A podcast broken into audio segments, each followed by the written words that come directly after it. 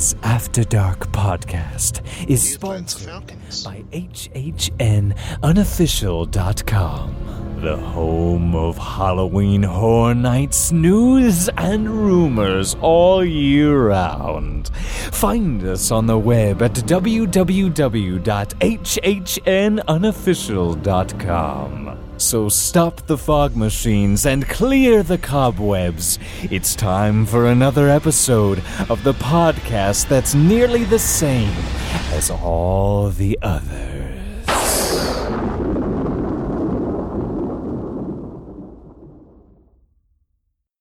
Warning this show contains childish adult content and is intended for immature, mature audiences. Listener discretion is advised. The views spoken are ours and ours alone, not those of any other bugger. If you're easily offended, we strongly suggest finding another podcast. Everybody neat and pretty, then on with the show.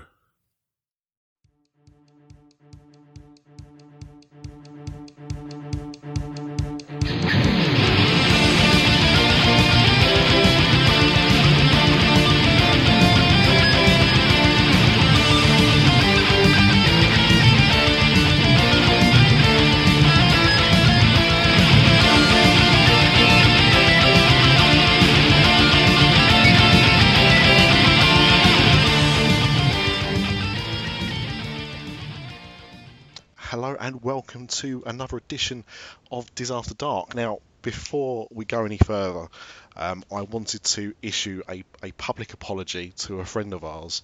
Um, I was listening to the last episode of Universal After Dark, which uh, two of my co-hosts uh, on the show tonight were on the episode. Uh, good episode, guys, by the way. Um, but I did have to pick up on, on something, and um, good friend of the show, well, good friend of Craig at least, Lee Malaby.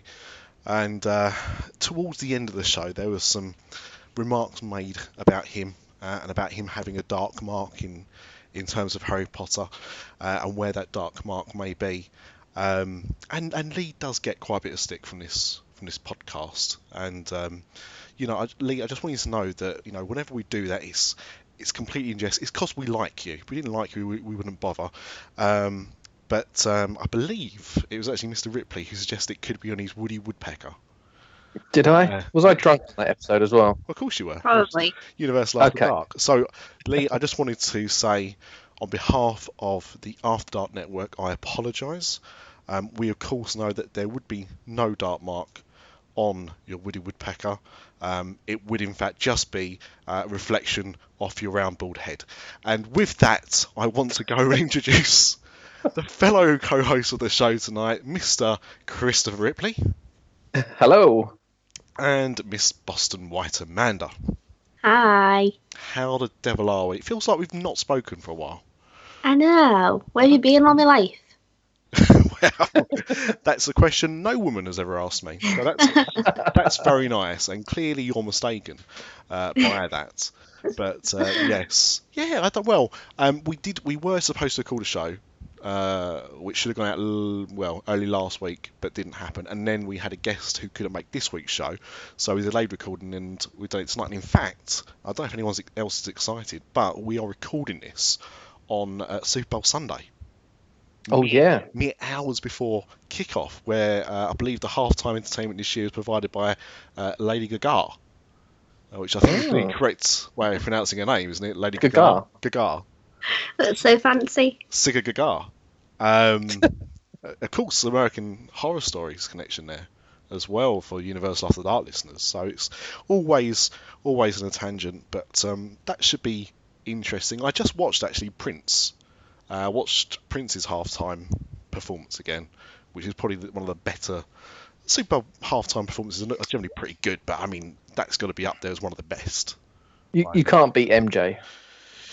Um, you, you know what? I haven't seen the MJ one for a long time, but that was the one that I think is when it really kicked off big time. Do you know, do you know, when, Yeah. it, do you know when it re- really first kicked off though? The No. first time it kind of because it was always um, college uh, or like, high school bands, marching bands perform Mm. at half time. And the first time it started to, to really change was actually, I think it was 90, maybe 91, uh, but New Kids on the Block. Wow. Who remembers them? Not many. I imagine. But uh, yeah, so New Kids on the Block we got to thank for that for that thing. But yeah, it, it was Michael Jackson's uh, '93 performance that really kicked it off into the kind of uh, stratosphere. I don't think they get paid for that either. Really? Yeah, I'm pretty sure. Um, like I, th- I think they pay the production costs for it. So, um, you know, with with Prince, he had like his big light up stage, and uh, you know, he, he had all lights and fireworks and stuff like that. I think they, I think they cough up for that, but I don't think you get a performance fee because the way that they look at it is that the Super Bowl's broadcast in America alone to over 100 million people. Do you mean to tell me that Janet Jackson got a boob out for nothing? Well, less than nothing, didn't she? Because she got sued and lost. she lost money. she actually pretty lost money, actually. But don't worry, because uh, Greatest Hits uh, sold five additional copies, so it all worked out well for in the end. Um, and in fact, so um, because we're recording this um, on Super Bowl Sunday, uh, we don't know yet who's won. Plainly going to be the the, uh, the New England Patriots because uh, that's my team, um, and and generally they, they do you know well, but um, yes we don't know. So what I'm going to do, um, I'm going to have to do some post production. So what I'll do now is it's going to be like a time walk thing like we did at Christmas. So um, Great idea. what we're going to do on behalf of the podcast, we want to congratulate the winners of Super Bowl 2016, which is of course the, the New England Patriots. The, the New England Patriots played really well uh, and fully deserved it in what was uh, a nail Oh. biting game. And uh, you know, Shocking. yeah, yeah, I think so. And commiserations to the losers, who are of course the the Atlanta Falcons. You know, um, you know, and they played okay, but uh, They there was played good rugby with pads on. good rugby with pads on. Um, which uh, ironic, as in the Five Nations just kick off, or Six Nations now, isn't it? Oh, I don't know. I think that kicks off this weekend. I can't handle all the sport talk. I don't know what you're talking about. Oh, yeah. Neither well, do we really. We're both No. nerds. We're Yeah. blue. Yeah, I, I, I do actually, I do, I can actually watch a game of American football and know what's going on. The problem is, I don't have six hours of my life dedicated to watching one game of anything. What? The the problem is, I would watch it, but it's on at stupid o'clock for us, isn't it? Yes, it is. Um, and what I, what my normal yearly thing to do is to watch up until the halftime show performance and then go to bed. Um, and then try and avoid the results and then watch the game at some point the next day. But um, yeah, I, I wonder I what don't- Gary's doing. What's Gary doing?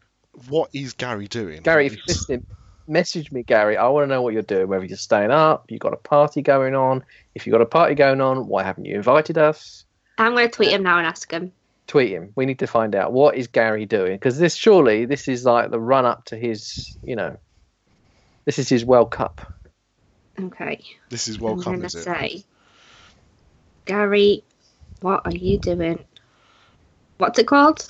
The Super Bowl. For Super Bowl Jesus Christ. right now. Just after dark, want to know. And he will treat There you. Disaster Dark like. Wait, did you say this is his Christmas? Well, it- This is his. um this is his moment. This is his perfect moment with you. Um, to talk to you about American His Martine football. McCutcheon. His his moment. That's right. Because Christmas. American American listeners, um, she was the uh, the cleaner in Love Actually who got off with uh, the Prime Minister played by Hugh Grant. That's the only thing you'll know her from. So that that will save you a Google if you want to know who Martine McCutcheon is. Um, I, I think Gary will. If if, you've just tweeted out um, Disaster Dark want to know, I reckon Gary might give it the Atkinson Stanley treatment of Disaster Dark. Who are they exactly? Um, anyway, I think we've talked about enough about the Super Bowl and of course the the winners of Super Bowl 2016, which of course are the the New England Patriots. I don't know why I keep doing that because that's just more post production work for me. But anyway, that'll be fun. Um, so thank you for, for joining us. And um, yeah, it's been it's been a, a bit of a, a slow news week. Um, which you know that's not why we were dragging the show out at the beginning. It is Super Bowl Sunday, and it is uh, a very important part of the American calendar. Up there with uh, Groundhog Day and Martin Luther King uh, day as well. So something that you know, I feel that we should should have talked about. But um, I suppose there's a few things we should actually discuss on here. Um, and I think, Chris, we're going to kick off with you because um, there's a little rumour. Little thing you heard. Oh yeah, Little thing you heard. So we thought we'd kick off with that. there there is a juicy rumor doing the rounds at the moment. Um, just to give some context to the rumor, um, the Edison, which is this um, nighttime steampunk come uh, restaurant that's being built as we speak, um, is currently being plonked right on the opening to what was the old Pleasure Island.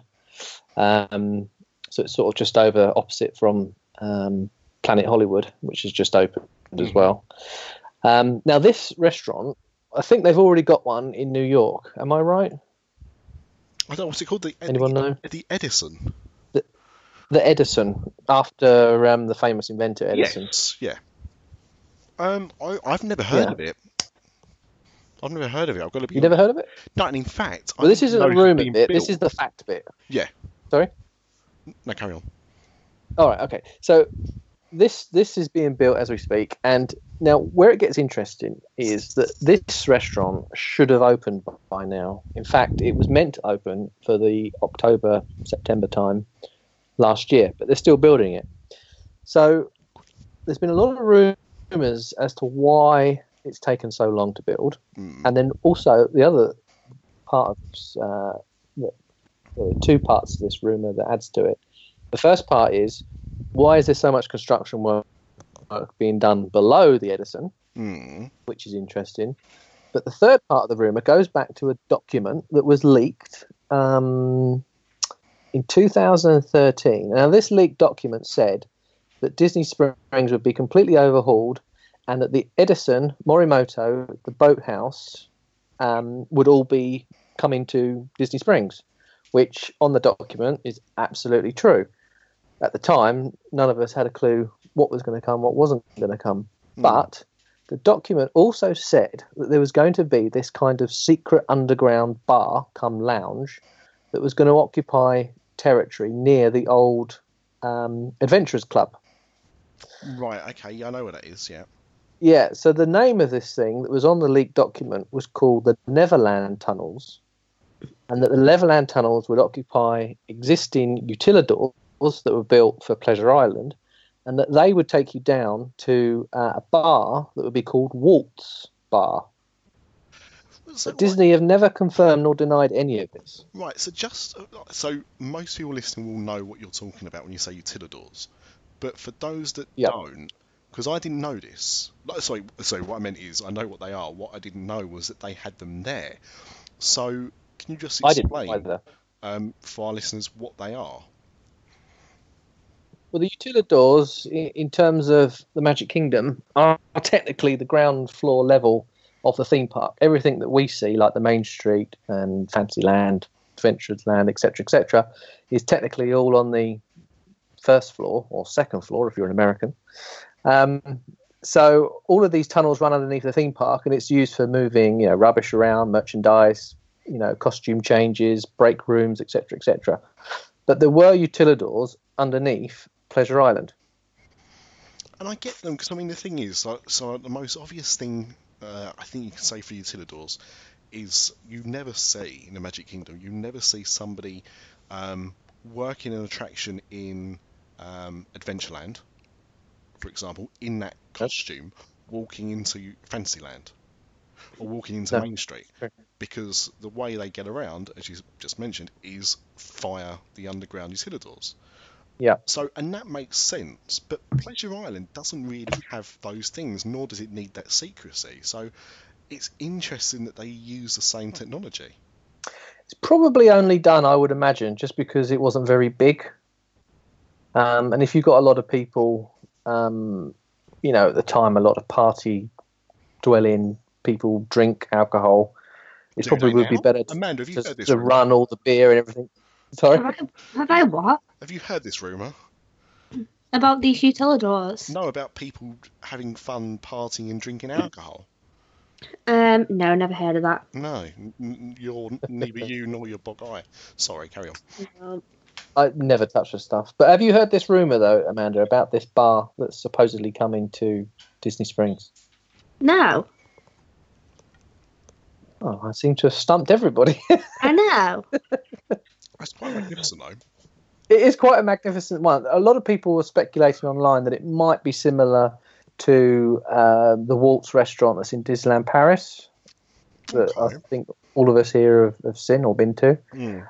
Um, I think it would probably that would be a bit too twee, a bit too boring for for like a nighttime venue. I think they need to up their game a bit because if you're going to access this, well, supposedly the way that you would access this is you would have to walk underneath the bridge that takes you over from the west side. Um, and then you, you get a lift or something down to this bar. So they, they need to do something, I think, quite interesting, like a speakeasy or something that ties it into the Edison theme a little bit. Yeah, That's I, so weird. I, I've got to be honest. Uh, I don't trust anyone that, that does anything under bridges after listening to that Red Hot Chili Peppers song. Appar- Apparently about taking heroin. Who knew?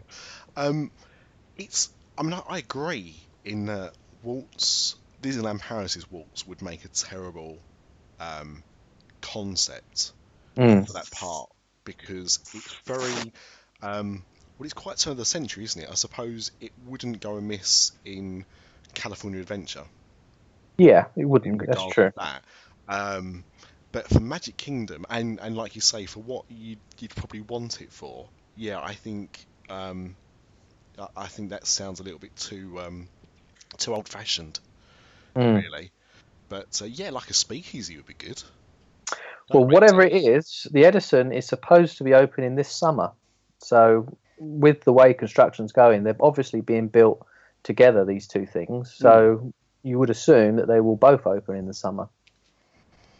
That is that's good stuff. Well, well, Disney- So what you're said nothing. saying then, Chris, is that we're going to have a party at a secret Disney yes. park? Yes. Yes. well, Uh, um, on that on that theme, um, one thing that I saw, I, I don't know if you saw me, I shared it on the Facebook page, I think, but um, the, th there's a um, Disney themed pub crawl happening. Now, Is there? um, you know, obviously, I, I hoped it was inspired by this show, um, but it's taking part in Glasgow, so I'm guessing it's not. Um, Oh. but uh, yeah, so so when, you know, I'm not going. I'm not going. I've actually reached out to them to, to ask if they'd be uh, interested in coming on to, to talk about it. It's, it's happening in March at some time.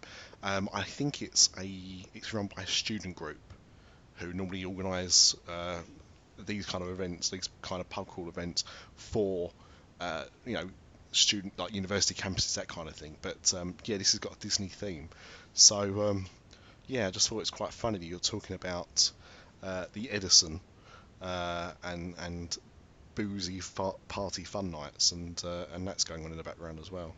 So Well, this is the thing, you know, I- they, they've taken away all of the nightclubs that were at the Pleasure Island, Yeah. um, and they've obviously made Disney Springs into this whole new concept altogether. But I think there still is a place for sort of nighttime entertainment because, you know, adults are going to have their fun as well.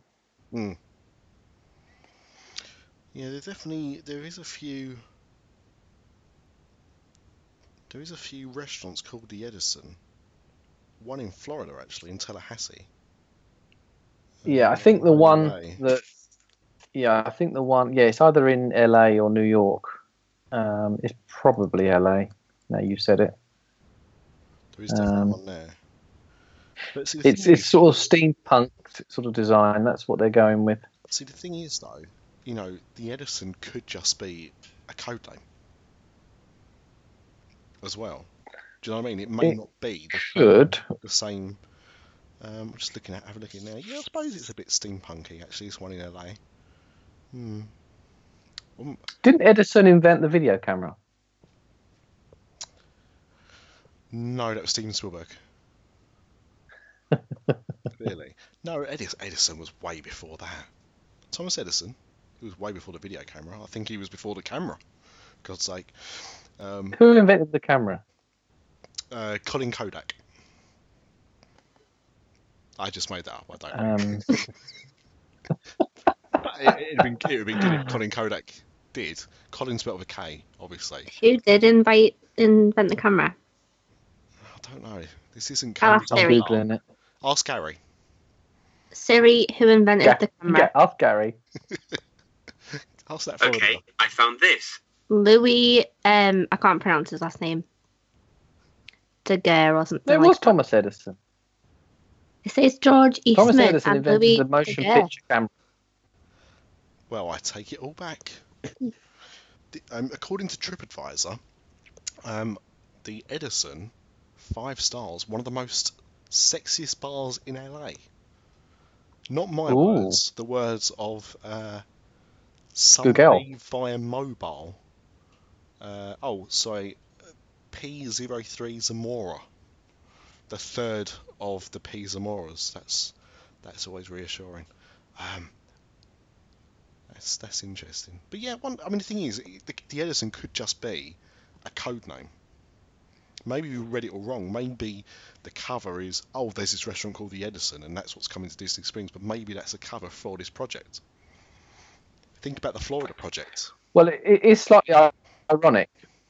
Well, it is slightly ironic because Edison, who invented the video, the film camera, um, everybody moved to Hollywood to escape the pattern because he had the pattern for the this side of the Mississippi. Wow. So Walt was one of those people that eventually went to LA to make his name. So it all interconnects, doesn't it? Mm. That's that's uh, that's that's interesting stuff. I do love I do love uh, ironic things.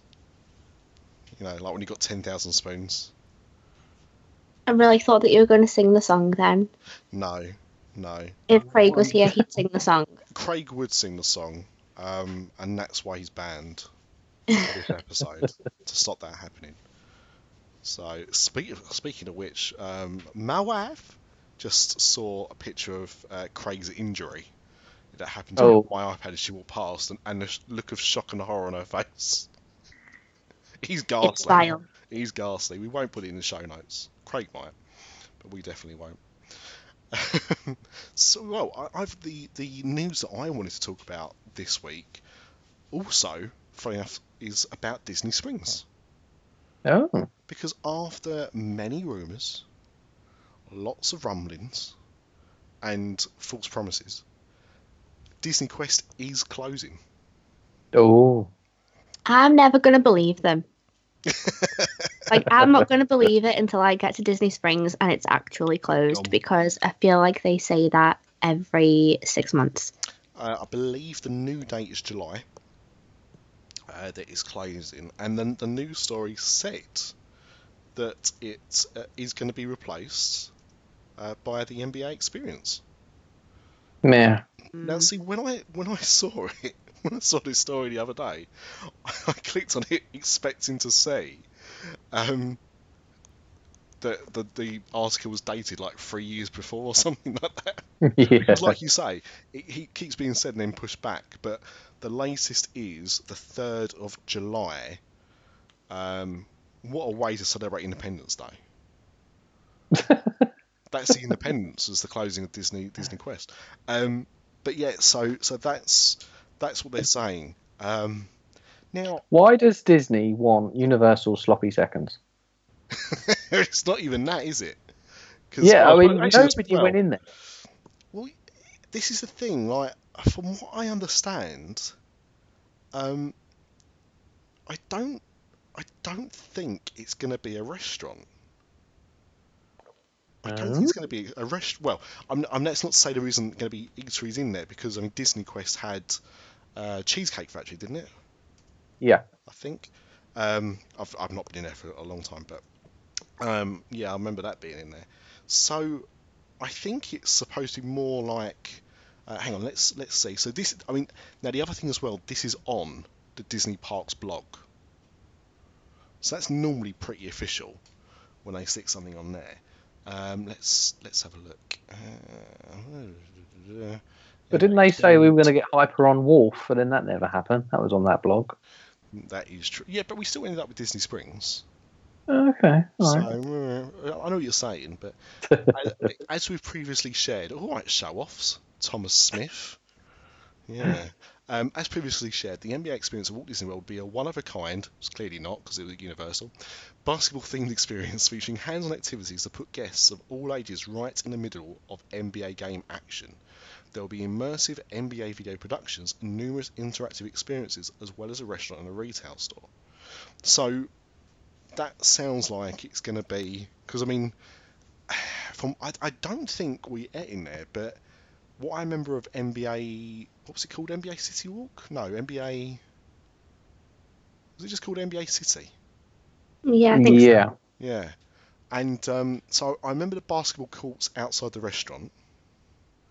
First mistake, if you ask me, because they should have been in the restaurant to draw you in. Um, but it was just a restaurant, wasn't it? With like a, a gift shop. I- With like games outside in like the lobby bit. Right. I never went in there. I never went into the restaurant bit really, but like they had like a little tiny basketball hoopy thing in um, the lobby bit that like I couldn't ever reach an actual basketball net, so that was the only glory that I had. Well, I think isn't it isn't it uh, ten foot, nine foot? I don't know. Is the height of a, or, uh, uh, an NBA regulated hoop? Is that far off the ground? It's something like oh, it's, it's it's big. It's big. Um, but uh, yeah, I mean, to be honest, I mean, I thought the NBA was on a bit of a downward spiral, popularity Well, yeah. wise. Still is, I think. Yeah. So it's a bit odd. It's a bit like, um, like if W. See, when people they talked about the WWE Hall of Fame, WWF for old listeners, of course, not the World Wildlife Fund, the wrestling. Which actually annoyed me. The other week, I tried to get accosted by somebody in my local shopping centre, uh, trying to raise, you know, trying to get you to sign up for charities, and she stopped me, and I said, "Oh, what charity are you?" And she said, "The World." Uh, sorry, she said WWF, and I was like, "The pandas or the wrestlers?" And she said, "Pandas." I said, "See you later." Uh, I'll never forgive him for that. Um, but they, yeah. so um, they were talking for a long time. There'd been lots of rumours that um, they were going to open a physical Hall of Fame. So for those that don't uh, watch wrestling or WrestleMania, which is of course the Super Bowl of wrestling, um, every year they have a Hall of Fame ceremony where they'll induct um, up to about ten wrestlers a year um, to to go into And, and of one Fame president. and and now one president. Absolutely, Mhm. yes, that's Trump, not Bush. Um, and and so we were talking about physical location, and because they have um, their training um, kind of feeder school based in Florida at Full Sail University, um, there's been lots of talk about uh, it coming to Orlando, and it was actually um, NBA City was one of the places they earmarked. Uh, it was going to be one of the, they were looking at lo- they were looking at that location at Universal, and they were looking at one somewhere on I-Drive, but I'm not sure if it was north or south I-Drive. Um, but as yet, nothing's been been done. But a lot of people, when you talk about wrestling, they go, "Oh, downward spiral," you know, not as popular as it was, and it's not. But they still shift an enormous amount of tickets per year. Um, but the NBA at one point was like, I think the second biggest sport in America after football. But it's definitely Mm. See, I, I heard that. Well, I heard uh, Orlando Magic. They rent their stadium out to concerts, and they make more money doing that than the actual basketball. Really? That's Don't interesting. know if it's true. Because they, yeah, because um, they, funny enough, they also do, um, they also have WWF events there as well. Mm. They host WWF Raw sometimes uh, at that venue. I can't remember what it's called. Is it the Amway? Yeah, Am- Amway. Centre? Yeah, in downtown. Yeah. So, um, yeah, I, I still think it's an odd. I- I think it's an odd fit. And I mean, from what I've seen of, uh, of of Disney Springs, would it not be a little bit uh, cheap?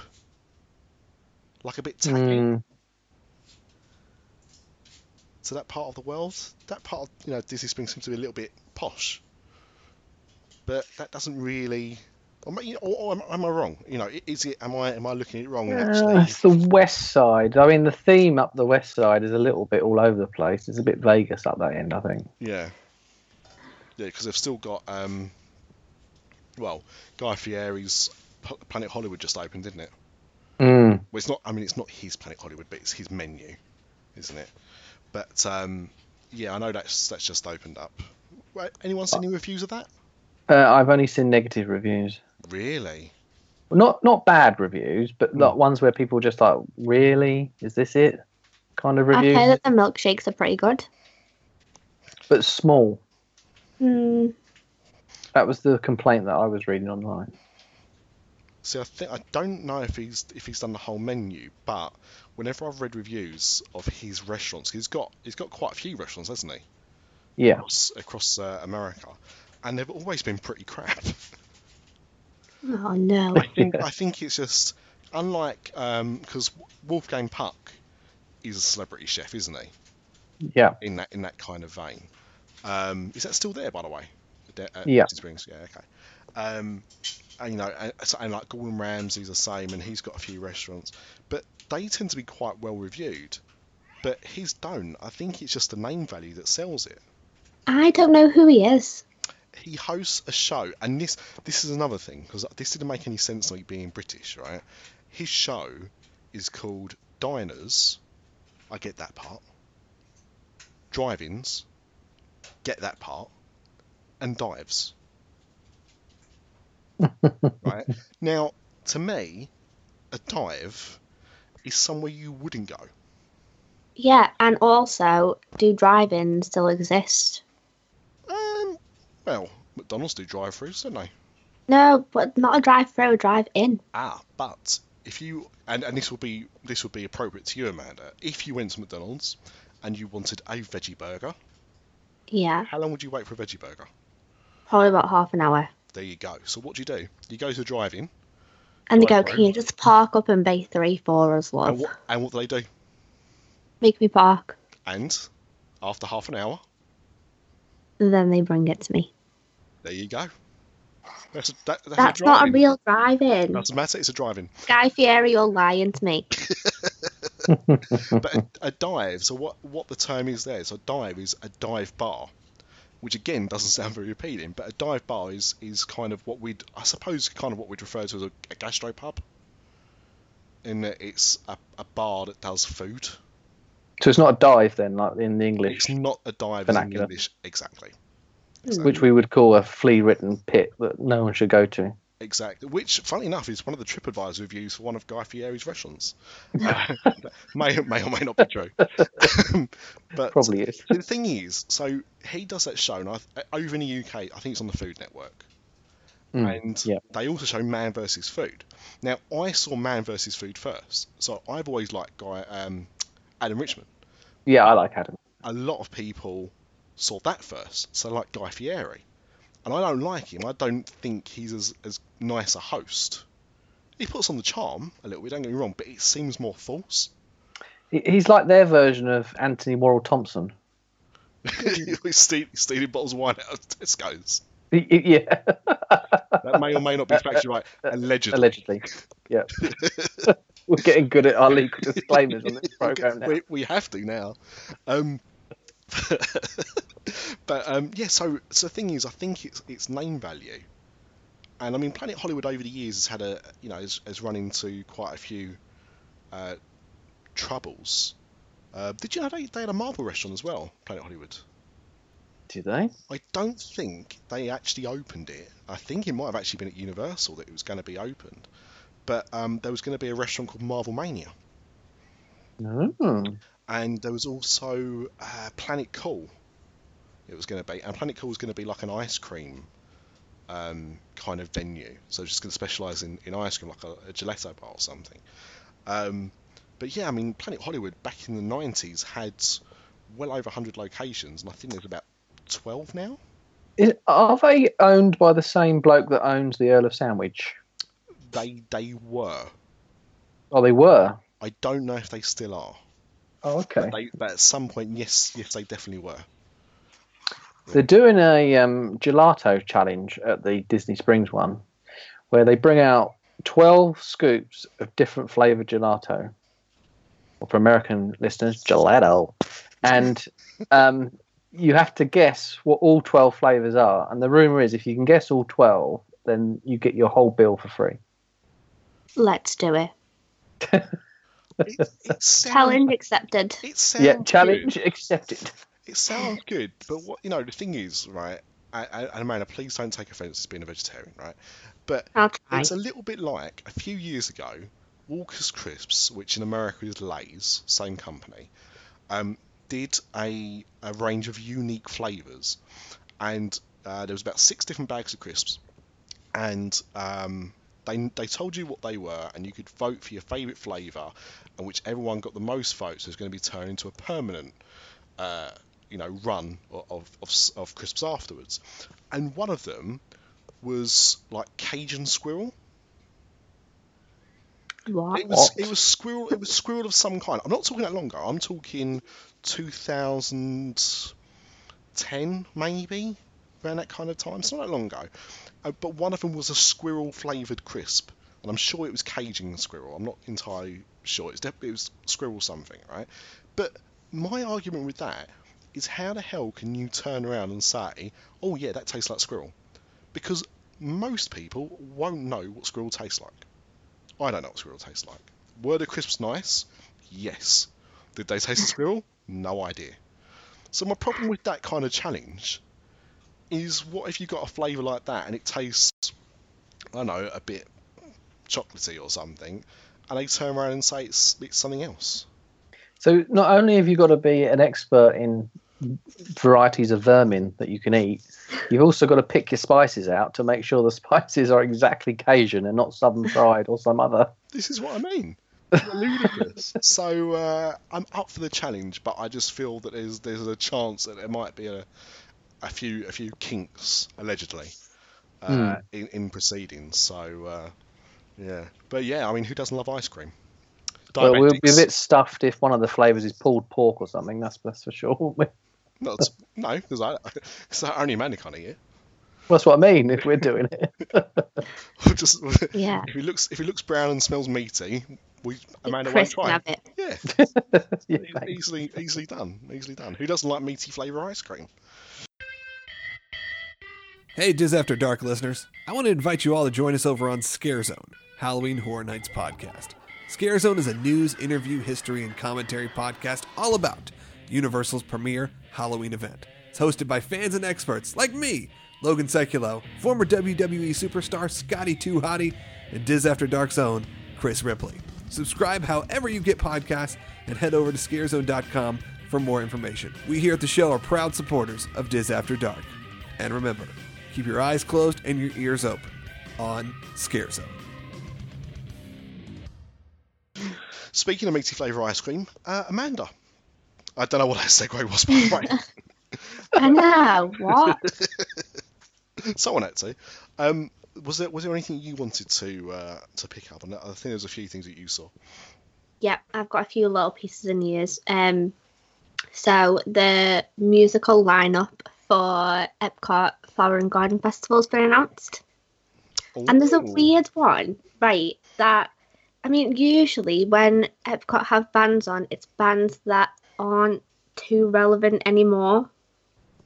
plain So they're kind of older music, maybe from like the 70s, 80s, 90s, blah, blah, blah. But our friend Hunter tweeted out the other day that Simple Plan are playing, which is weird because they are still pretty relevant. I've heard a simple plan. Why have I heard a simple plan? They were like pretty big in like the pop punky kind of scene in the 2000s, like early 2000s. Um, but they've still got quite a lot of fans, so it surprised me that they're going to play. Yeah, but then that you know that's the thing with plain white tees. That's that sounds like a similar kind of thing, or Smash Well, I mean, they were quite a lot bigger than Plain White T's were, but also Plain White T's are coming back for Flower and Garden Festival. So they must have done good at Food and Wine. But the all the musical acts are going to take place on Friday, Saturday, Sunday, and Monday this year. So usually it's just Friday, Saturday, Sunday. Holy They're doing! Mondays. So we've got Jon Secada. I don't know who that is. you don't? Yeah, you do. No, No, I hmm. don't. Okay, he- Sing me a song. his biggest hit is uh, "Just Another Day." Right, I don't know what that and it's legitimately in my top 20 songs of all time. Dang it. Like, if you want to YouTube it in the background, that's fine. Right, Um, I'm gonna. So I'm gonna one, we're, we're one for one so far because I know who Jon Secada is. Okay, Dennis DeYoung. Dennis DeYoung. That name rings a bell. I think he may have been like the front man for somebody. Um, well, it says Dennis DeYoung, the music of Styx. Oh, well, there you go then. Then we've got the Pointer Sisters. The Pointer Sisters. Uh, did they do? They- Uh, Sing "I'm So Excited." that's it. Yes, yes, yes, yes. I couldn't. Right, I what it was found Jon Secada.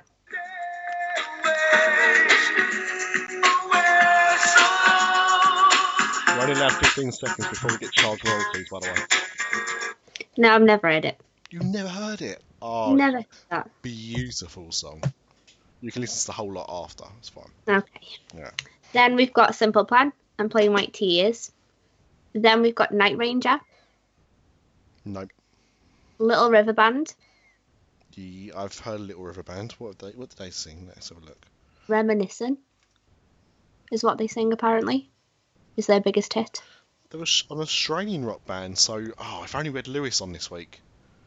I know. They could have- Lewis could would have told us go that. straight with his Oh. Australian music. Yeah. Then we've got Blood, Sweat and Tears, No, never heard of them actually. Gin Blossoms, Heard of Gin Blossoms, yeah. They were big in the. mm, Not big, but they were popular in the late mid to late 90s, I think. Nope, never heard of them.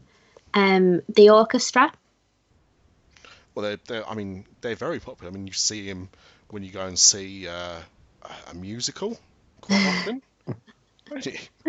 Yeah. Then we've got Expose. Expose, I've heard of them. I have They not. like a disco band.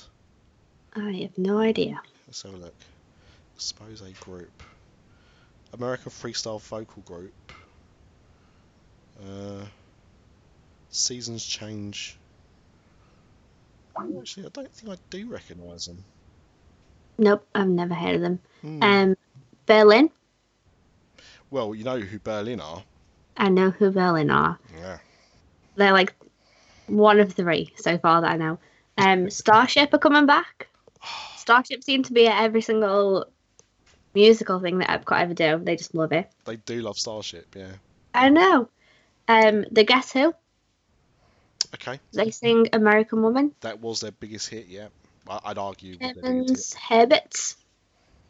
Herman's Herman's Herberts. Herberts, yep. So they were. Um, I, I think Herman's Herberts were something tells me I'm into something good. I have no idea. They, I mean, they Uh, were a. Um, they were like um, a, a band in the um, 60s. Well, it says here their biggest hit is I'm Henry VIII I Am. And I've defo never heard of them. I'm And Henry then- VIII, I am. Nope, never heard of it. Then we've got the Spinners. The Spinners are going to be the last band to play. The Spinners. Uh, They, it was I'm into something good was their their, their biggest hit. Hmm. Something Well, tells I mean- me I'm into something good.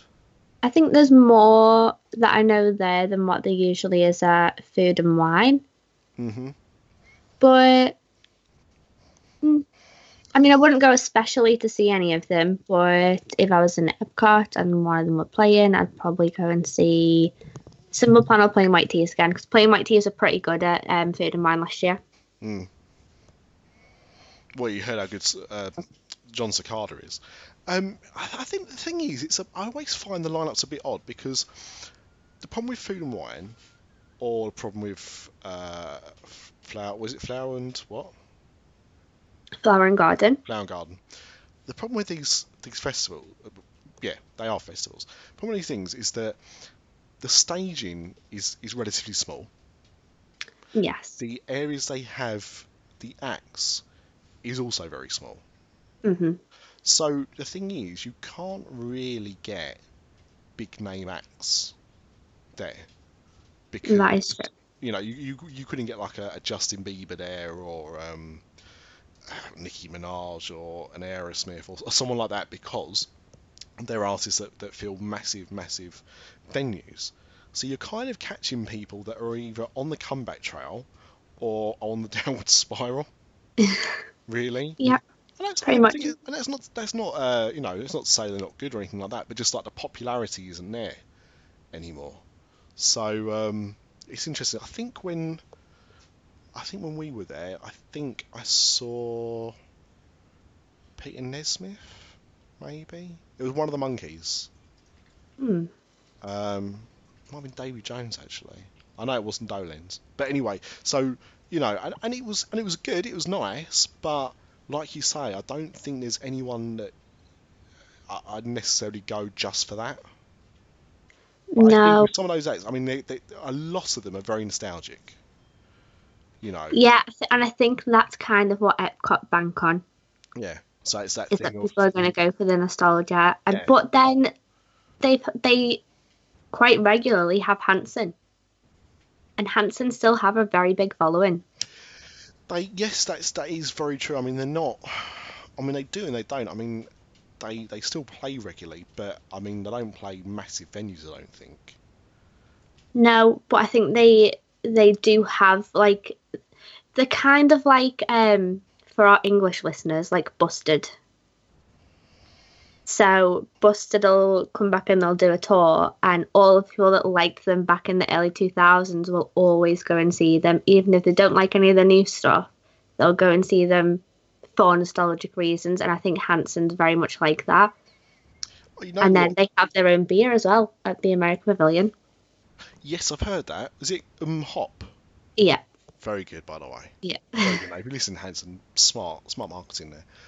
Um, I'm gonna, I'm gonna admit to something. It's not often I admit to something on this show, but um, every now and again I like to um, embarrass myself publicly um, and, and, and say something that I'll later regret um, ab- ab- about myself that you shouldn't, probably shouldn't admit publicly, but. Um, It's but my I favourite will. time. My, mine's normally uh, cause time, but I'm out of cause at the moment. Well, actually, I'm not. I just can't bother to walk outside and get a bottle.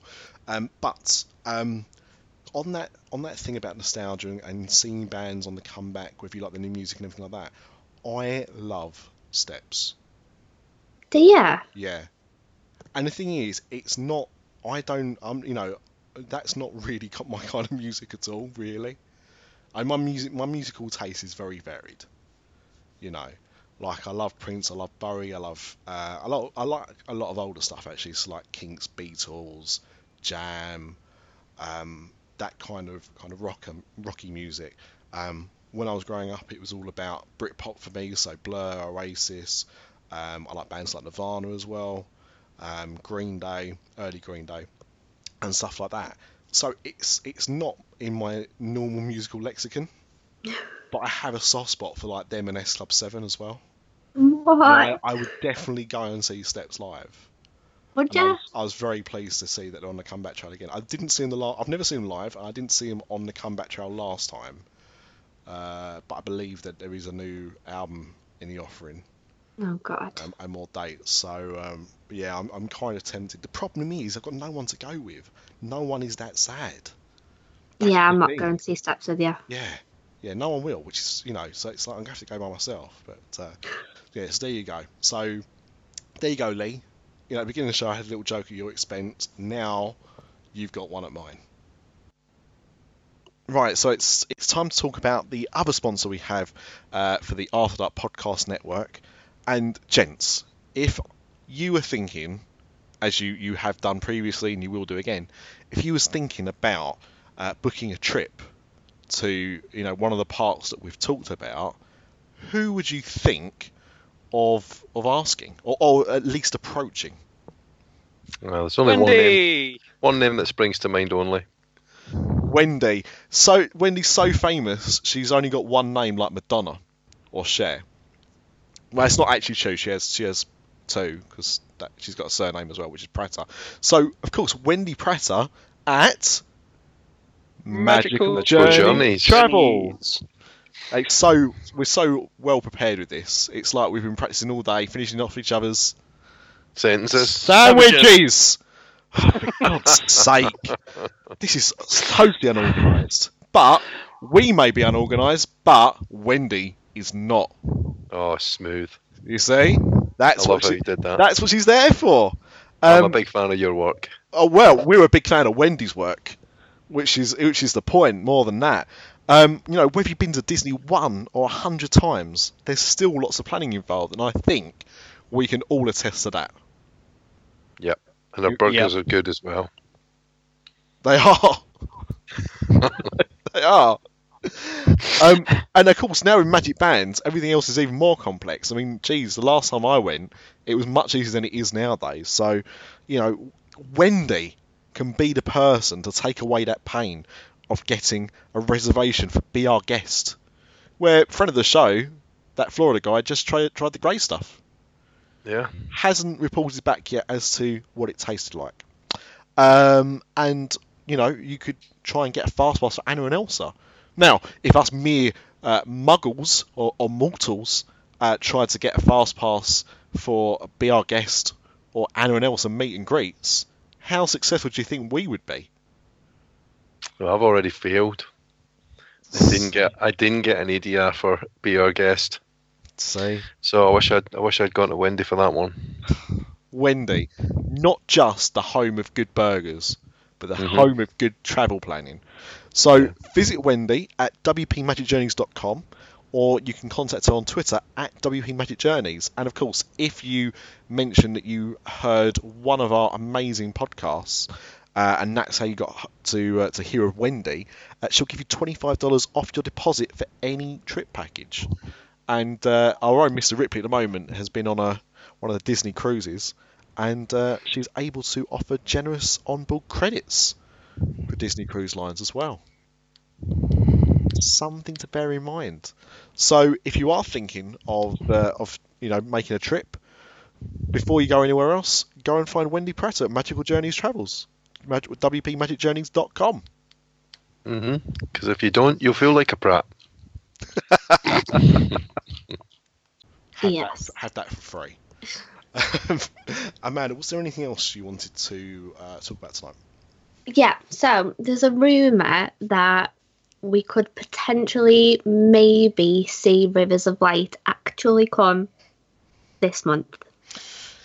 I mean, is that the same rumour mill that tells us that Disney Quest is closing? Well, I don't believe anything anymore.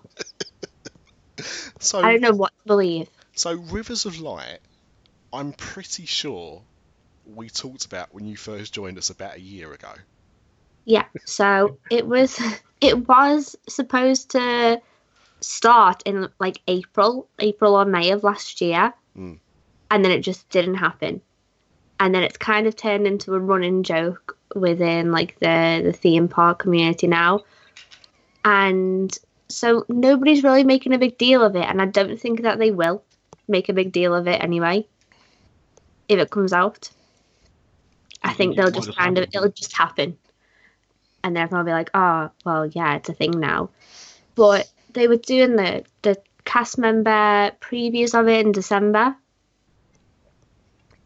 Okay. and now it's apparently um, there's going to be all the staff have been told that they could be scheduled to work in that theatre from a certain day of um, February. They don't know why, but it's pointing towards Rivers of Light going ahead this month. Well, I'm not holding my breath. Now, am I right in thinking? Because you know what, it's so long since I talked about it. I've actually forgotten what it is. But isn't it supposed to be like a nighttime water pageant type thing? Yeah. hmm Yes, Yeah. So I mean, I don't. Is there much benefit of doing it now? Should they just not hold off for Avatar? I mean, the smart thing would probably be to hold off until Avatar, but maybe they want to start it early to get it up and running so that they they've got it down to a T by the time Avatar comes along to kind of crowd Yeah. control. Yeah. No, that's that's that's reasonable. Did you um speaking of Avatar? Did you see the um the supposed image taken from inside the main attraction? Yeah, of what the the ride apparently looks like, What the ride vehicle. What do you think of that picture? Um, I can't see that being actually what you're going to be on No, I can't either. because if you haven't seen the picture, it's like a. I don't even know how to describe, but you basically be like straddled on a thing. I think, you know what? I think the only way I could possibly describe it is imagine your beloved ET attraction. Yeah. Now, how many bikes go up at once? Um, like twelve. Yeah. So imagine that. So imagine you're on ET, you sit on one of the 12 bikes, and as you sit on the 12th bike, or the, or the one bike, whichever way you want to look at it, the other 11 get removed, and then you go off. That's the only way I can possibly describe it, because it looks like it's a single uh, creature that you sit on, which might take more than one Yeah. person, but it doesn't look. It, it, well, it, it certainly was not what I was expecting, and if it's a, if they're talking about it being a game changer, then I, I think if anything, it's a step back in time. Yeah, I mean, like how how I could maybe describe it is like when you are sat on a horse on a carousel, and so you kind of straddled around it, and you know you have the the ones that you have for kids, where like maybe a kid and a parent can sit on it, hmm kind of like that, I've got it. but but quite big. A bucking bronco for more than one person. Yeah, and I'm like, surely that would never work. I just don't see that working. I don't think that's real. No, no. So that's I'm taking it with a pinch of salt. Now, if it was like the only thing that I could understand it possibly being is you know like in some attractions you've got like a demo. Oh, and what? So that's that's probably the right expression. But what I mean is like when you go on Harry Potter food and the Forbidden Journey, for example, they've got the seat that you can sit on outside, so Mhm. you can make sure that you um, are, are size appropriate for the attraction. I think that's Mhm. that's what it's for, isn't it? Yeah, So I mean, it could be that there's something like that in the ride queue to show you um, what you you will need to sit on, so you can see if it's comfortable. I don't know, but do you know what I mean? That that image by itself, excuse me, doesn't look like what I think the attraction can be. No, it, I'm just not it buying it. surprised me, and I 100% felt like it just wasn't like no, no. Yeah, just just just odd. Um, but speaking of Avatar, did you see the Avatar news this week? Um, what was it? So in the week that they've pretty much announced that, um, and made me very sad that 3D TVs are going to be no more. Effectively, everyone's stopping making 3D TVs. Um, That um, James Cameron has finished uh, the script for Avatar 5. All right. Now I know what you're thinking. Dear. No, I wasn't thinking that. I was thinking, I was thinking you were thinking that five, but we haven't had two yet. You're quite correct. And, and so, uh, two, three, four, and five have been written with the idea they start filming them, and I think back to back this year. So apparently, they're actually going to start filming Avatar 2 in August of this year Right. for release uh, Christmas 2018. Hmm. Now that's that's the belief at the moment. Now, what will be interesting is that episode eight comes out this Christmas. The Last Jedi. Sorry, we've got a title now. The Last Jedi. Last Jedi comes out this Christmas. If the pattern carries on, it means that Christmas 2018 will be when Han Solo should be released. That solo Right. movie they're doing at the moment, but it'll be interesting to see if they move it because of Avatar. Hmm. Because they will be, you know, obviously Fox will be expecting Avatar to be a massive success, like the first one was. Do you think it will be? I, I'm not entirely sure.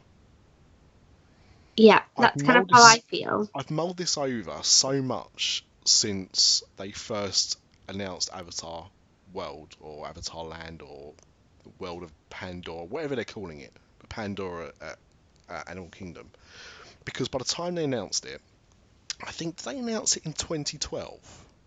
hmm I think it was just before they bought Lucasfilm. So they announced it, and by that time, Avatar was coming up to being three years old. Yeah. It had become the biggest film of all time, but there was nothing else to keep that momentum up. Now, Yeah. Can you imagine if Star Wars got released in 1977? Don't, by the way, you don't have to like think about it too much because that actually did happen. But if they made Star Wars and then George Lucas said, "Right, I'm going to make Star Wars 2," and then eight years afterwards, nine years afterwards, he released The Empire Strikes Back. I don't think the enthusiasm would be there. Like, I don't think it would have been as successful as it was. Exactly. And I kind of feel like Avatar was so successful because we hadn't really seen things like that before. Yeah, and I mean the reason because I mean I um I remember reading sci-fi magazines. So when I was a kid, I used to be really really geeky. Uh, I'm geeky now, but not like I used to be. I was literally just going to say, are you not still? not to the same level. But I used to buy this magazine called SFX. I'm not even sure if it's still published anymore in the UK, but I remember reading James Cameron was going to make this film called Avatar back in about 1995, 96. That's how far back he was. He was actually publicly talking about it, um, and he basically said, "I've got this idea for this film, um, and I'm waiting for technology to catch up before I can make it." That was his thing. So he had the idea for Avatar for all that time, and then you know, obviously advances happened, and you know, new cameras and new techniques and all this kind of stuff. And eventually, he felt that he could make the film that he wanted to make. That was also George Lucas's kind of argument with the Star Wars prequels. The re- reason why there was such a big gap between Return of the Jedi and The Phantom Menace was because he was waiting for advances in technology which actually don't make sense if you think about it, because surely, if they're prequels, they should look older than the first films.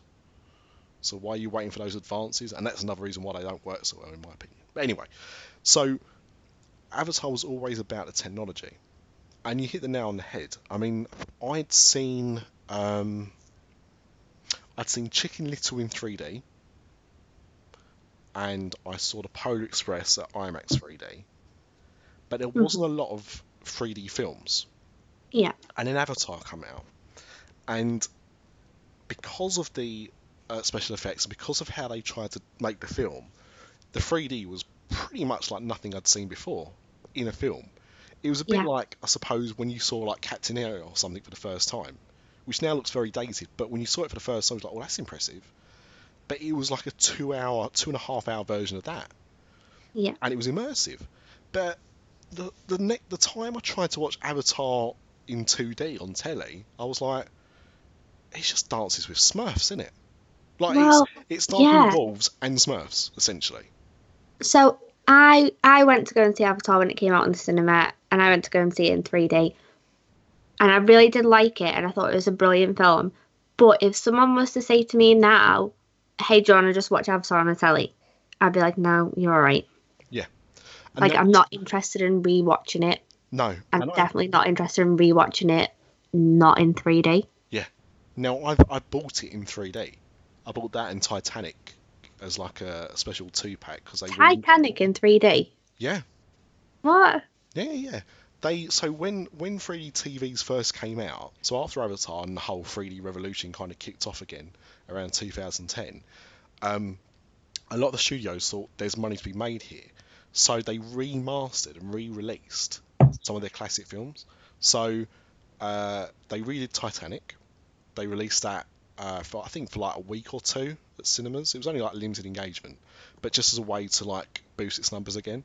So they released that and uh, Jurassic Park, the first Jurassic Park, got a 3D re-release. Now, without trying to go too geeky on this, people's problem with 3D, especially crappy 3D films, of which there are quite a few, is that um, 3D films are done two ways. You either film it with a 3D camera or you convert it in post-production into a 3D feature, which is generally how that's how 3D animated films are done. And a lot of films will film in 2D and then will uh, in post production convert it to 3D, and if it's not done well, it looks terrible and cheap and doesn't add anything to the experience. And that was certainly what was happening a lot with films at the birth of. So you got Avatar, which was really good, and Alice in Wonderland, that was quite good. But then you had things like Clash of the Titans and The Last Airbender, uh, and they were crap, really terrible. 3D, like the 3D didn't work properly, and you know you basically paying a premium to see a, a film much darker with no added advantage. So it, it kind of flopped, but they were they then took these old films, and if they spent time doing them, they spent enough time and money doing the conversions, they actually work, really well. If you see the 3D uh, version of Jurassic Park or Titanic, you wouldn't believe they hadn't been filmed in 3D initially. Hmm. Really, really impressive stuff. Um, and so quite often, actually, a post-converted film can look better than a film filmed in 3D because they make it, they work the shots out better. So uh, yeah, so it's, it's actually really good. Jurassic Park in 3D is brilliant, honestly, amazing stuff. So I bought I bought both of those um, to watch on, on TV, and I haven't watched Avatar again yet, but I bought it knowing that that's the only way I'm going to watch it again because watching it in 2D, and I, I, I lasted about half an hour. I think it was on telly once. It's a long film anyway. Yeah, At least when you're watching it in 3D, it just it, it adds something to the film. It makes it look better than it is. It distracts you from the crappy story. So I think unless James Cameron has really, and I mean, all right, he's done, he's written now five films. That's his thing, or like four four additional films. So, So what's what's he gonna do, right? If two absolutely flops and he's written three, four, and five. I have got no idea because I mean this is what happened with um, is it uh, Insurgent? Is that the film series? I don't know. So you know, like you know, obviously Harry Potter was a big success and Twilight was a big success. So then they were like, right, what teenage books can we turn into films? So we got Yeah. the Hunger Games, which was very successful initially and kind of died off a little bit. Um, and then there was like a few others, like Percy Jackson was one of them, I think. Uh-huh. Um, but they like these they were just trying to find the next Harry Potter and they didn't work. And there was one I, I think it was called Insurgent. Uh, and the first one was called Insurgent, and the second one was called Divergent or something. I don't know. Kate Winslet was in them as like the villain, I think, and it was um, Shailene Woodley. Is that her name? no idea. Yeah. Uh, she's a young actress. Anyway, so they filmed the first two or three of those, and uh, it might have been the first two, I can't remember. But basically, when they announced the next one, because the last one had really dropped off financially and what it earned at the box office, they were like, oh yeah, um, the next one we're going to just turn into a TV series. Hmm. And the stars are like, um, well, that's not what our contract says. So if you want to do the third one without us, that's fine. If you want to do like a TV version of it, that's that's fine, but you won't have us in it. So I it'll be interesting because it'll be whatever he's worked out with Fox because they're funding it. So Hmm. if, if Fox have turned around and said, look, we'll pay you 800 million or a billion dollars to make these five films, then it's probably not too much skin off their nose. Because at, at the end of the day, even if like so, the first Avatar still the biggest film of all time. I think it took about two and a half billion, hmm there or thereabouts. As long as it makes back its its budget, they'll be all right. And I think globally, they were successful enough. You know, it was obviously that successful that even if it did, I still reckon that Avatar 2 will do half the business of Avatar 1 Yeah. at a minimum. It could turn Yeah. out to be really good and everyone loves it and, and, and great. Um, but I do worry that the time it's taken them, how much of these new Avatar films is going to be in Pandora? Exactly. The Animal Kingdom I'm talking about, not the film. You I mean, I will go and see number two purely just because of Animal Kingdom. Mm. If it wasn't coming to Animal Kingdom as a land, I don't think I'd bother. Yeah.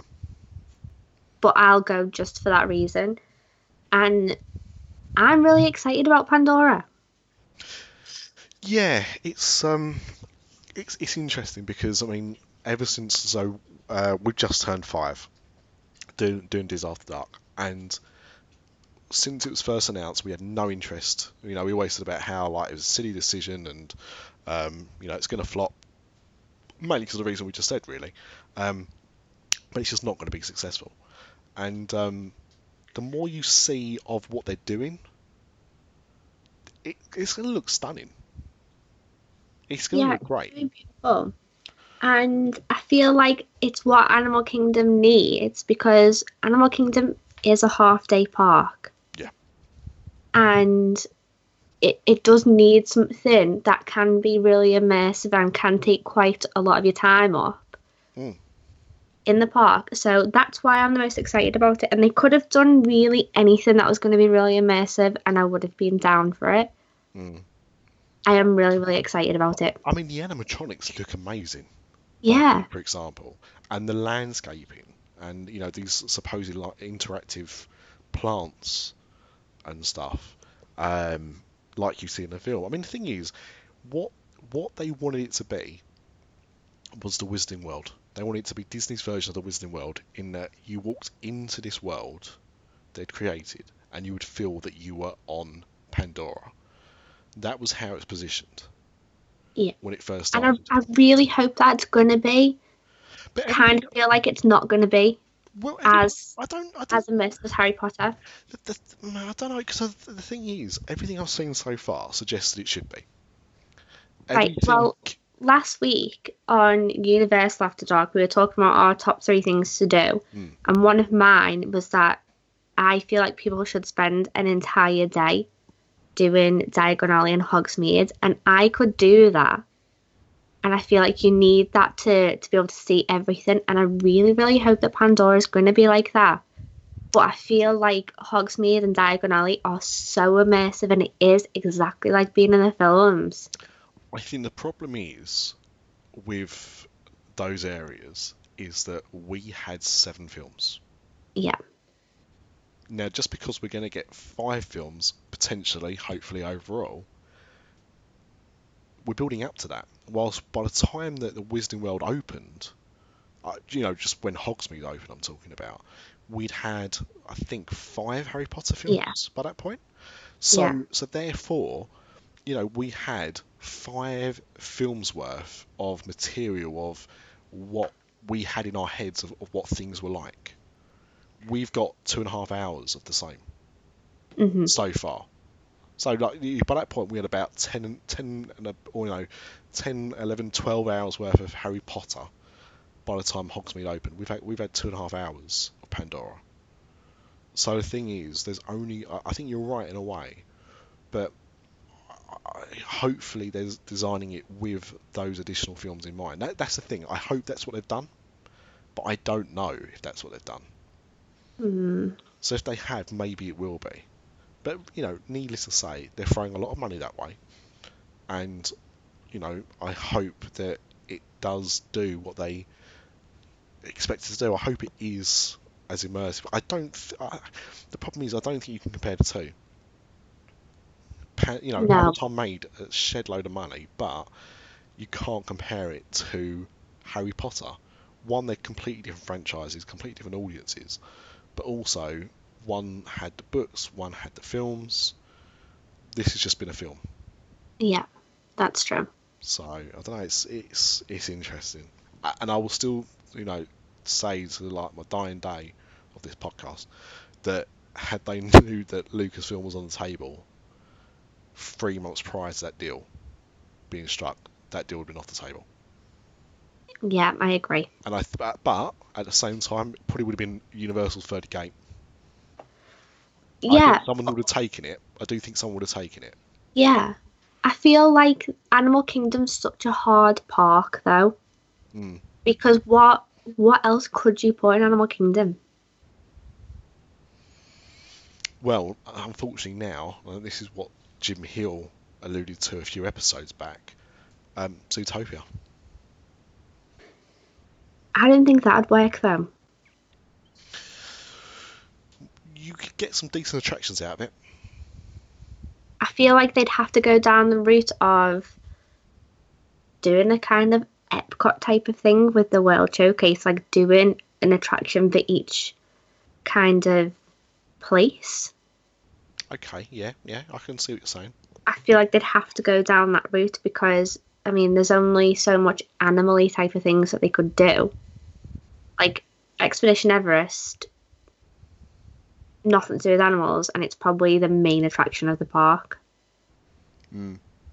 Oh, I don't So know. It's got like- Yeti. Well, yeah, but I feel like that's the kind of route that they'd have to go down if they weren't going to do Pandora. Hashtag Disco Yeti. Yeah, Disco Yeti. Love him. So, Chris, you've been very quiet. Do you want to add anything to the conversation? no? Okay, fine. So's Chris. But We cut him off. He was boring us. we kicked him out. No, if anyone does wonder, um, Chris had to, to jump off the record early, that's all. I'm sure you must know by now what the hell's happened. And it's not that we haven't let him talk, he's just not been here to talk. So, yeah. Um, was there anything else, or was that, is that kind of the news? There's one more thing, and it is that Disney have introduced a new Ultimate Disney Classics VIP tour. So we we mentioned a little bit in um, I think it was on Universal After Dark again that our friend Logan had done the VIP tour at um, Magic Kingdom Yes. and it was um, I think Chris said that when he priced up it was it was very very expensive. Wasn't it something like. Because I, only listened to I it think it was other like four thousand pound or something like that. yeah, that it was. dollars. Yeah, it was. It was was a lot. 'Cause I think it was. Wasn't it by by the hour? I I think so. it by the hour, so, and, that, and that's how much it would be for the full day. Would be Yeah. four grand. Yeah. Well, it's very, very expensive compared to the Universal one. Mm. But they've introduced a new one now, which is $199, so it's comparable in price to the Universal one. But this one is, it's you can't do any of the rides that have a height requirement, basically. So that's nearly So-. Well, it's things like like you can't do Space Mountain, you can't do Big Thunder Mountain, you can't do Seven Dwarfs Mine Train. It's literally things like The Little Mermaid, Peter Pan, It's a Small World. If it's got a mountain in it in the title, you can't Yeah. it effectively. Basically, Yeah. no go if it's got a mountain in it. So, do you reckon that's because of listening to Disney, listened to Universal After Dark, and thought, you know what, we've got to pull our fingers out here? Do you think it's down to us that this is happening? They must have. Yeah. They must have been all us. Yeah. And they must have thought, hey, they're into this Universal VIP tour. Let's get them on Peter Pan. Yeah. Yeah. I think that's I think that's reasonable. So, so how long's that tour for? So it's for four hours. Okay. So it's not a very long tour, but I mean, I don't know. I, I just don't think that that would be worth it. It says that you can experience up to 10 things. So, I mean, maybe if you were going for your first time and you had very small kids and you wanted to make sure that you got everything done, you can do up to 10 different attractions. Sorry. So there's, there's still a um, there's still actually a, a limit to what you can do. Yeah. Yeah. But I mean, if you're doing things like Haunted Mansion, Pirates, Jungle Cruise, things like you, I mean, you'd probably be hard pushed to do more than ten. Yep. Anyway, with the height requirement thing, but I feel like it's just kind of a paid express pass. Mm. That's the feeling that I'm getting from it. Like you want to do all these things with your like small children for the day, we can make sure that you get the majority of things done that you want to do. You can meet Mickey Mouse as well, so that's included in it. So you can go to Town Square, you can meet Mickey. Mm. But if you're in a family of like four, it's two hundred dollars a person. Yeah, and, and there's no backstage for that, is there? No. No. So, I mean, that, you know, when I when I hear tour, I suppose the thing is like to me when I when I hear a tour in a theme park, I'm I'm expecting like a behind the scenes thing. Yeah. So you know, if it was if it was that plus, uh, you know, the ability to kind of uh, you know get fast tracks onto rides, uh, or you know, because I mean, uh, I think you were saying as well, Chris was saying as well that that was actually only to get into the fast pass queue. It wasn't even getting you to the front of the of the line. Yeah. So which is kind of crazy. So um, yeah, if it was if it was a backstage tour and that, I could kind of go, okay, fair enough. But hmm, yeah, it doesn't sound. hmm, yeah, I, I, I don't think I'd be rushing to do that. Not for not for two hundred dollars a pop. No, Hmm. Because if you're if you're smart enough with your fast passes, you'd be able to get it done anyway. True, true. No, that's that is a good point. Um, well, I think that's that's quite a lot actually. I thought for for an episode where we had nothing to talk about, I think we've done all right. Um, I just wanted to to say thank you. We've had our first uh, patron. Uh, I don't. I, I'm not sure if they're a patron or Patreon because that's the website. But whatever, we've had our first backer. So um, I just wanted to give out a uh, shout out to Stephen Lynn. So thank you very much for your support of this uh, podcast and the rest of the After Dark podcast as well. Um, and uh, I'm I'm in I'm on the verge of um, getting the uh, the gifts prepared. So if you go and visit our uh, website on Patreon, um, it's patreon.com forward slash After Dark. Um, there's tiers there, and if you sponsor us for a certain amount, you do get uh, a gift as well. Um, or if you donate less than that, you just get a thank you. But um, yeah, so uh, I'm working on those, and, and they will be dispatched uh, as and when they are ready. So thank you for that, and look forward to that in the post. Um, right, I, th- I think that's it. The only thing I wanted to do was do a quick plug for um, Pop After Dark, which after a long hiatus is coming back possibly this week, uh, depending on Craig's commitments. Um, and I went to see Lego Batman today Hmm. because they did a they did an early release, uh, early preview of Lego Batman movie. So I will be discussing that on Pop After Dark mainly because it doesn't have anything to do with Disney. So um, yeah, if you're interested to hear my thoughts on uh, Lego Batman, then listen there. Uh, and if you want a quick highlight, what I can tell you is that uh, the film has had absolutely rave reviews, um, and I'm not raving. So if you're interested in what that means, uh, look out for the new episode of Pop After Dark. Uh, Amanda, is there anything you wanted to plug? Um, no, but if you feel like it, you can go to my YouTube channel and watch my videos from my last trip, and then obviously I'm going again in May, so I'll have more from May. Now, somebody actually the other day asked um, for new for, uh, for recommendations of, of new vloggers that they weren't aware of, and I couldn't find your YouTube. I found it eventually. So if people want to find your YouTube channel, what do they have It to is youtube.com slash Boston White. There you go. Nice and simple. So yes, I did find it eventually, but I thought, uh, yeah, if you want to just name it, then it's even easier for people to find. So uh, Amanda, thank you uh, for joining me. Uh, Chris, thank you for joining me. You're welcome. And uh, just like you're still here.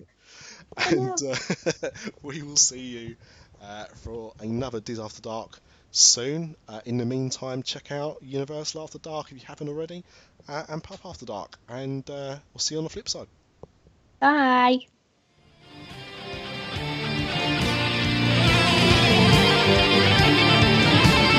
This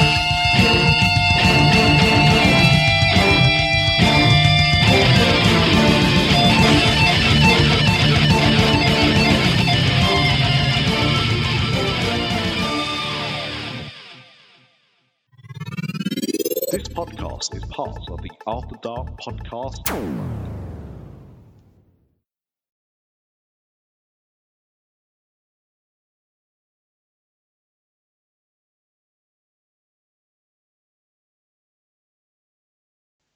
Hello, dear listener. It's Nick of the After Dark Podcast Network. We hope you're enjoying this podcast, and we'll get back to it very, very soon. Um, I just want to take a few minutes to let you know that we have a website at the moment that's at www.patreon.com forward slash disafterdark. Now, what that is, is uh, a website where you are able to support this podcast, Universal After Dark, and Pop After Dark. Um, I've been hosting After Dark now for coming up to five years and uh, pretty much enjoyed every minute. But unfortunately, as well as giving up our time to record these podcasts, um, they're not free to host. um, and you know it, all of this stuff does cost money. If you are willing or able to, uh, make a donation to help support our podcast, it'd be very much appreciated. If you visit patreon.com forward slash disafterdark, um, and we've got a few tiers there of uh, of things that you can donate to, and there are some rewards uh, available depending on the level of donation. Um, anything you are able to donate will really be appreciated. Um, this isn't a way for us to get rich and give up our, our day jobs because that's not going to happen.